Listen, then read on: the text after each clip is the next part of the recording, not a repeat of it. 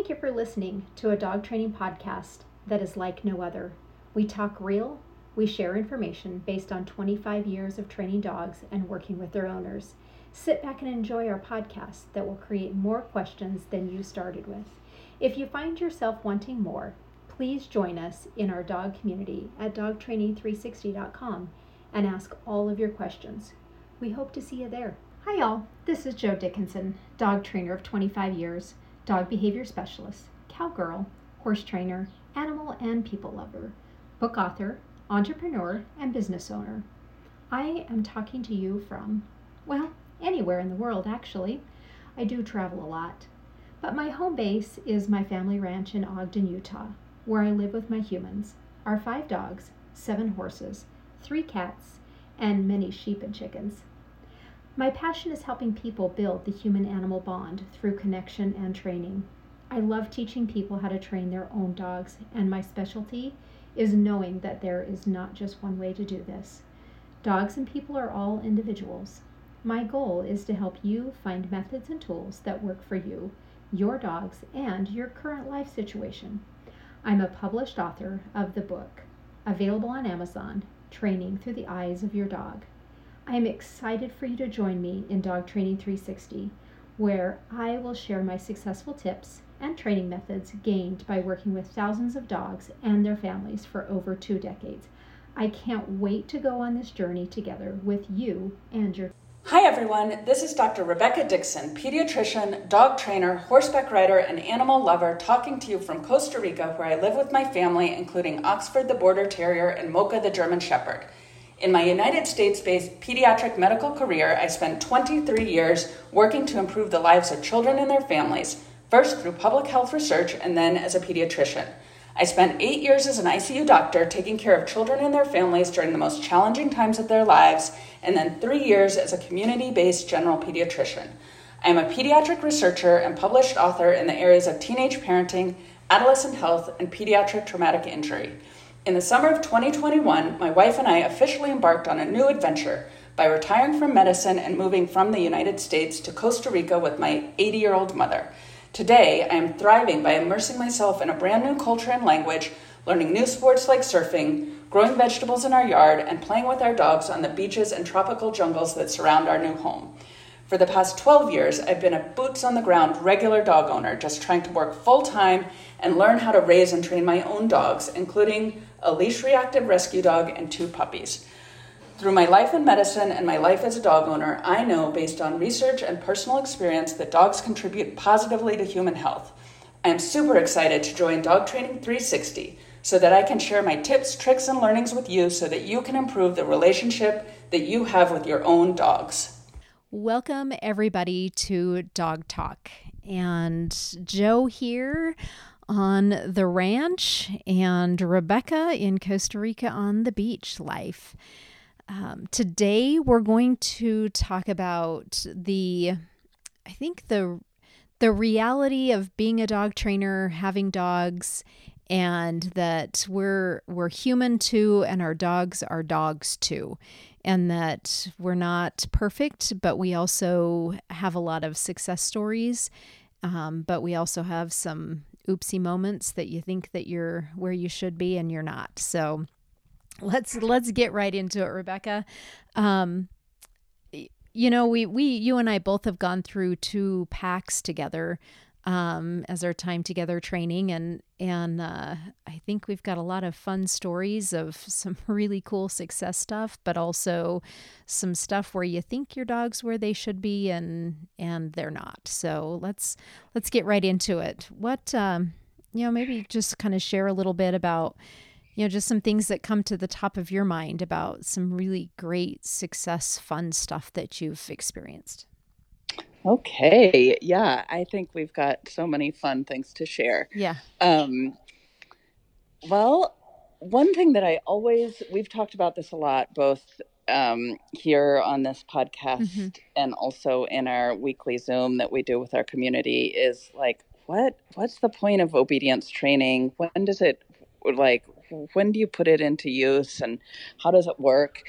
And one thing that we've enjoyed talking about, I feel like, more often recently is the value of being able to put your dog in a down mm-hmm. from a distance. Mm-hmm. And I've really embraced that with my German Shepherd Mocha, because she has a lot of drive and she can get really focused on something. And after we've started discussing this, I've switched to trying to recall, from trying mm-hmm. to recall her to putting her into a down and then recalling her. And we've talked about that a bunch on this forum, but recently I've had two incidences where one of them was a full-on success and I was so proud of both of us. And the other was sort of a ultimately a success, but it was sort of like, wow, like what am I doing? Yeah. And so the full on success, we were at the beach and just doing our own thing, and Mocha was happy and we were playing fetch and we were running in the water. And then up at the tree line of the beach, a stray, well, I'm going to call it a stray dog. It mm-hmm. probably has an owner, but it was a dog that was wandering unattended without a human on the beach, which happens pretty commonly here in Costa Rica and elsewhere in the world. But there was this dog up in the tree line and it was moving in and it looked like a perfectly friendly social dog. And it looked like it was coming over to sort of greet us. And Mocha has one of the things that she does is sort of chase these kind of dogs off, mm-hmm. chase them away from me. And so, she saw the dog and she was headed up that way. And I just put her in a down. And she went down. I was so proud of her. She just dropped to the ground and then down and looked at the other dog, and the other dog retreated. And you and I have talked about this, and it was because she, in our way of explaining it, humanizing it, Mocha was still exerting pressure on that dog by staying in a forward position, mm-hmm. and the dog retreated.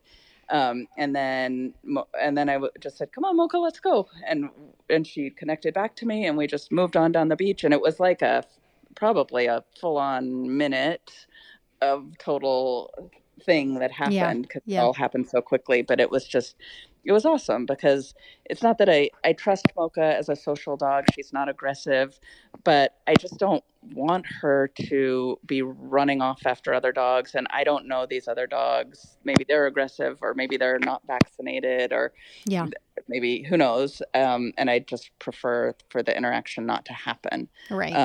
And so it was perfect. It was so great. Yay. Yeah. It's good feeling. Yeah, it was a great feeling. Mostly that she connected back to me, and mm-hmm. we just went on our merry way, and that was great. And so we had a similar instance about a week later. We were up in the woods on a mm-hmm. hike in the jungle. And we were in a place where we've gone many, many, many times, I want to say 100 times, and have never even seen another human, much less other dogs. Nobody is there. Sometimes we see the wild animals, the monkeys and things, but it's just this peaceful place with nothing there. And suddenly we were kind of exiting the trailhead. Think of it as a trailhead, and we were mm-hmm. coming to the end of the hike, exiting the trailhead, and this woman, who we've never seen, again, any people, comes with this pack of 3 dogs all off leash. And we were she was like, "Whoa!" And we were like, "Whoa!" And she was like, "I've been coming here for 5 years and I've never seen anyone." And we were like, "Oh my gosh, we come here because we don't see anyone." Yeah. And so I was with Anne, my wife, and we had the 2 dogs, the German Shepherd Mocha and the Border Terrier Oxford. And I put them both in a down, and they're off leash, my dog. Are totally off leash, and they both went down, and they stayed, and then the woman. But I think this gets to just the human mm-hmm. humans. Nobody knows what anyone else is doing, and so the woman's there, and she's got her 3 dogs, and she's like, "What are you doing?" And I think it's probably not normal to put. For my behavior was probably not normal to her. Putting my dogs in a down, she was probably like, "What are you doing?" Yeah. And, but I, you know, so then she was like, we're just going to go this way. And she was heading off to the right, like the trail branch right there. And she was heading off to the right. We're just going this way. And then Oxford broke his down and went to say hi. And then Mocha broke her down and went to say hi. And they were all barking, and everyone was barking, and all the dogs were just saying hi. And it sort of in the middle of it, I was like, my dog, are your dogs social? Is everybody ready to meet? I was like, I don't know what to do. And so then everybody said hi, and then they left, and we left, and everything was fine. But it was sort of one of those things that I was like, okay, I've got my dogs doing exactly what I want them to do, but this other human that's involved in the situation has no idea what I'm doing. Right. Yeah. And so it didn't really serve our purposes. What would you have done differently? I don't know. I mean, I guess that's part of what I'm why I'm laughing about it, because I don't know what I would have done. I mean, I guess like and Anne too was with me, but she didn't know what I was doing either. She was like, okay, the dogs are down, but like we had leashes, so we could have, like we've talked about on our Zoom call, on our Zoom community call, you know, we could have put the dogs on the leashes and walked them back up the trail. And let the woman go on her own merry way, and probably with a different pack of dogs, my old dog, Austin. That's exactly what I would have and should have done. I don't know what I would have done differently other than maybe just keep them in a down and tell, I don't know. Anyway. Yeah. I think that you when you're caught in those scenarios, you do get caught off guard as to what am I supposed to do? What's the obedience here? What am I expecting? What's happening? And there's a point where you kind of just throw in the towel and let them work it out, because what else are you going to do? And then kind of get yourself organized and move on. And sometimes that's just the right answer. It's just like, well, there we go. Not quite sure. Yeah. And sometimes we do put our dogs in a down position in the wrong times, and then all of a sudden they're vulnerable. So then you just allow them to break that down, on their own, because, we made the error of asking them to down when we shouldn't have. And so I think that comes into play as far as trusting your dog and letting some of the process happen and not reinforcing, like, you did not stay down when I told you to down, but maybe that just wasn't the right scenario for that, you needed to correct them. So I think in the big scheme of things, down your dog, assess real quick, and then move on from there, kind of a thing. And maybe not allowed them to go greet as much as call, like, you're down and I'm going to call you to me and keep moving on, is, but again, not being in that situation with you, it all ended good and it was fine. And, right. And then who knows, the next time it will be something completely different, and every time could be different as far as what you're asking. So it kind of catches you off guard when they think for themselves, if you will. And things kind of pop up into that scenario. So yeah, for sure. I have tell us some of your successes. Yeah. So really, one of my favorite things to do is load my dogs up, and I can load them up anywhere. And they're really, it's kind of bomb proof for me. With my 3 border collies, Zip, Patsy, and Amelia. And, they'll kind of load up on anything, really. Even just a stick if they can get on it. So we're muddy, we're swamping, this was early winter, and it was just wet. And I needed to get the horses moved into a different pasture because it was just too swamped out. And Zip, is his favorite place to be is on the 4-wheeler. And so I'm on the 4-wheeler and he's loaded up, and I've got all their halters, and I start moving the horses from one pasture to another, one at a time. I'm walking, Zip's on the 4-wheeler, and I'm sending the horses into their new pasture, and he's still on the 4-wheeler, and I got the first horse in. And, you know, that's fine. And they took off running. It's new pasture, all of that. And then I get the second one in, and she's a bit younger, and she gets real sassy and not even thinking. I, you know, turned her loose, walked away, walked to the next pasture. And I turn around to the, you know, those two horses just running, like not frolicking. Mm-hmm. They're running, and Zip is running with them. He's not really chasing them, but he's running with them. And so, you know, they got him all energized, and, you know, and I asked for the down, and he gave me the down, and just as I gave him the down, the horse kicked up, and so he just about got kicked on in the head. Oh my goodness. So then I was like, okay, probably shouldn't have downed him, call him to you, put him back up on the four-wheeler, and, you know, really like kind of gave him a, you stay loaded up. As a bad dog, you don't get off this thing, you know. So I kind of had this conversation with him, put him back up. And he's, I mean, he's a dog that will sit on the four-wheeler for 6 hours while we're out fencing, no matter what's going on. And so you just kind of don't think about it. Put him back up there, go get the next horse. I go to get the last one, and he's out running with the horses again. And so then I'm like, okay, well, now, and he downed and he came, and, you know, it was just like, then it was his, you know, when I released the horses, he perceived that was his release as well, because everybody's all excited for new stuff.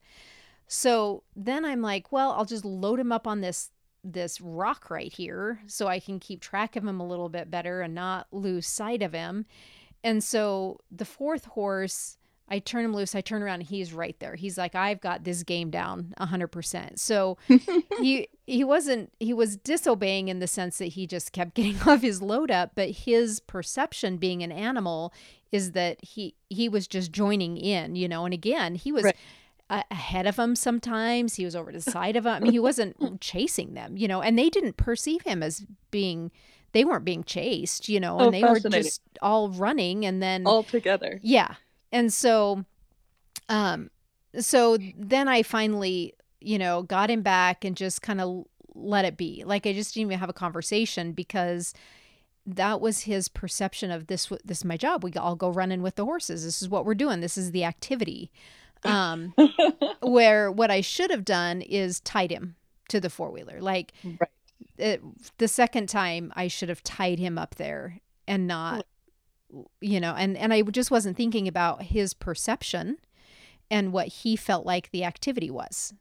And so, and he'd never been in that situation. He'd never moved horses with me, you know, and so it was just this running in the new pasture kind of thing. And so, so I had to kind of stop and like think about what I should have done. You know, he could have gotten hurt. And I should have, like, okay, you don't get what the job is here. So I'm going to show you what the job is by tying him up there. 'Cause he never didn't come. He didn't ever not down.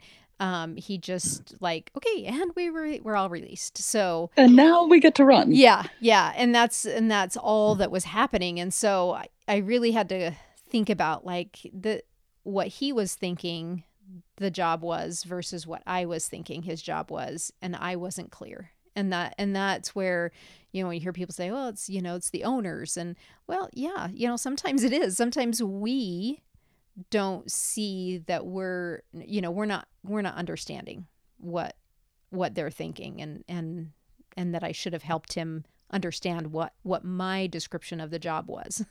You stay there, horses are going there, don't get off, you know.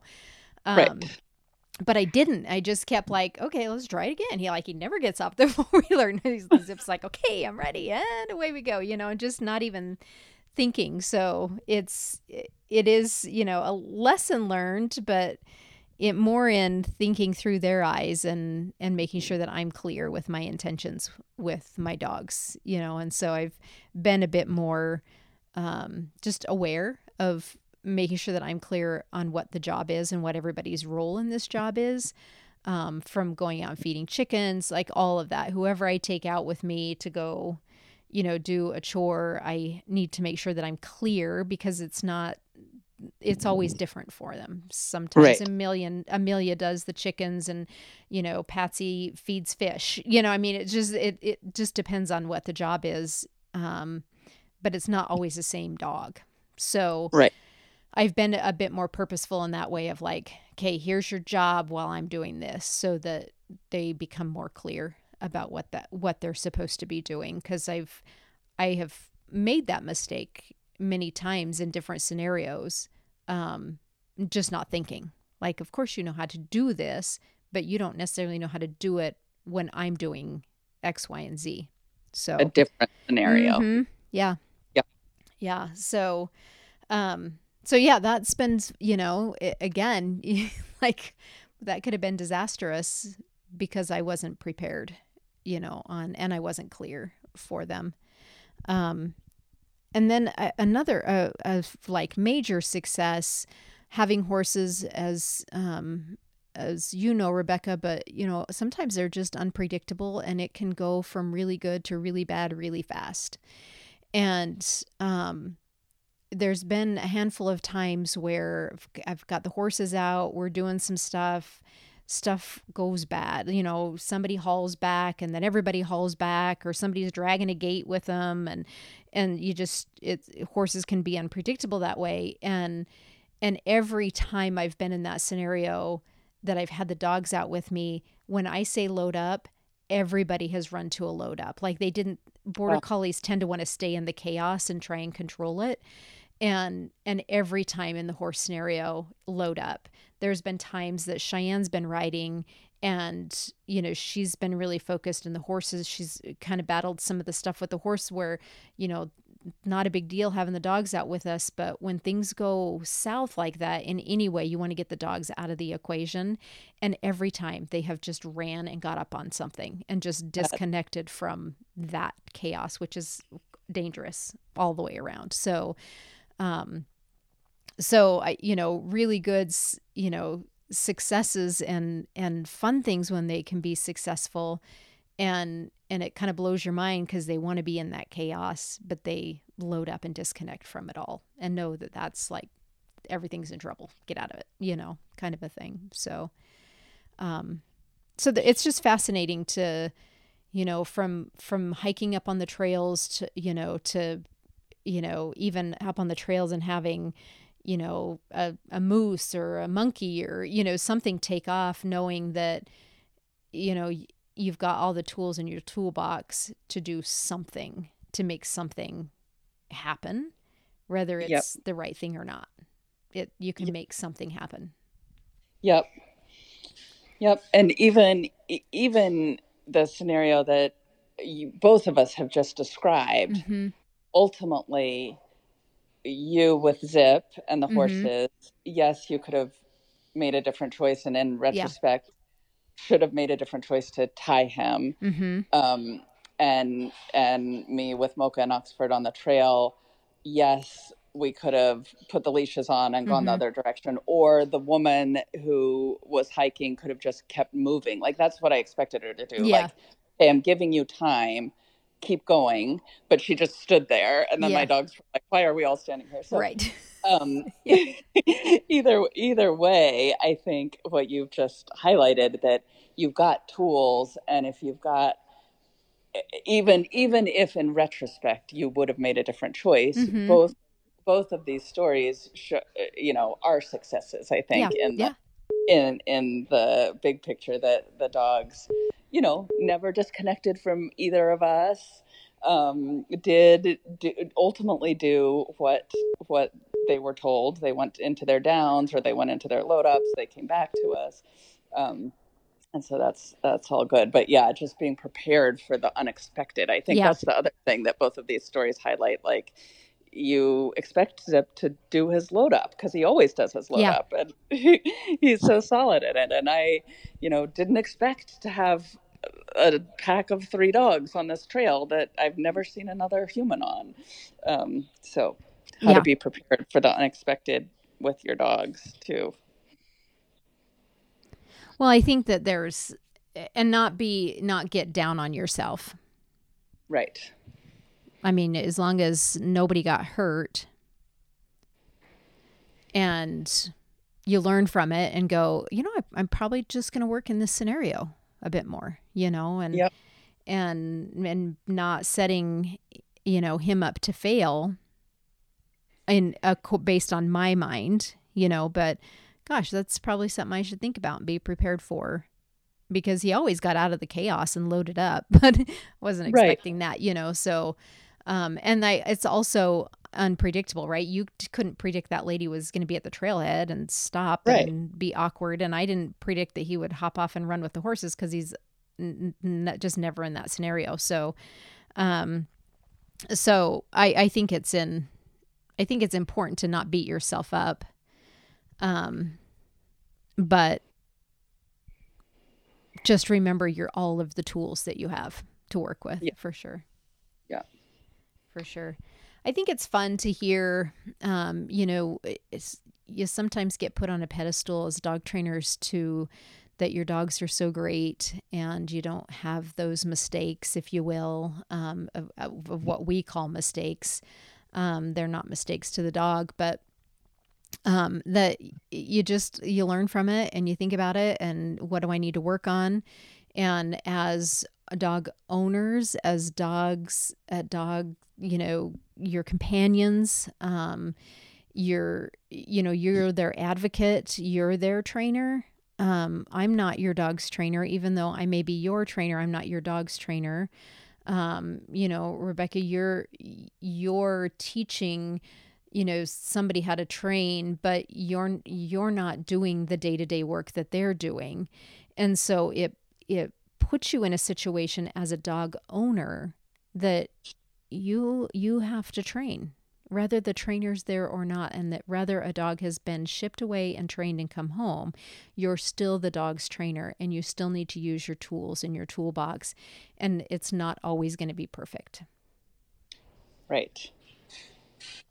So on that note, Rebecca and I have found such a passion in teaching people and giving everybody the tools to have those amazing dogs, and it's on our online dog training website and on our course subscription. You join our community.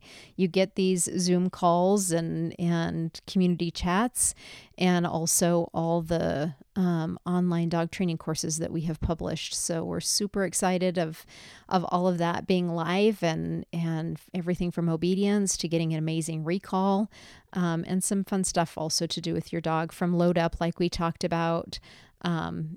Those courses are on there. So join us there. We'd love to have you. We'd love to have you be a part of our community, and let's keep training together. And remember, ultimately you are your dog's dog trainer. Thank you for being a part of our dog training podcast. Our goal is to help you train through the eyes of your dog. We want you to go on amazing adventures and accomplish all your dog training goals. For more dog training adventure, read our blog and join our dog training community at dogtraining360.com. You can find us on Instagram at dog_training_360, and all other social media channels from TikTok to LinkedIn under Dog Training 360. We would love it if you shared your dog training journey with us. Now let's get into training.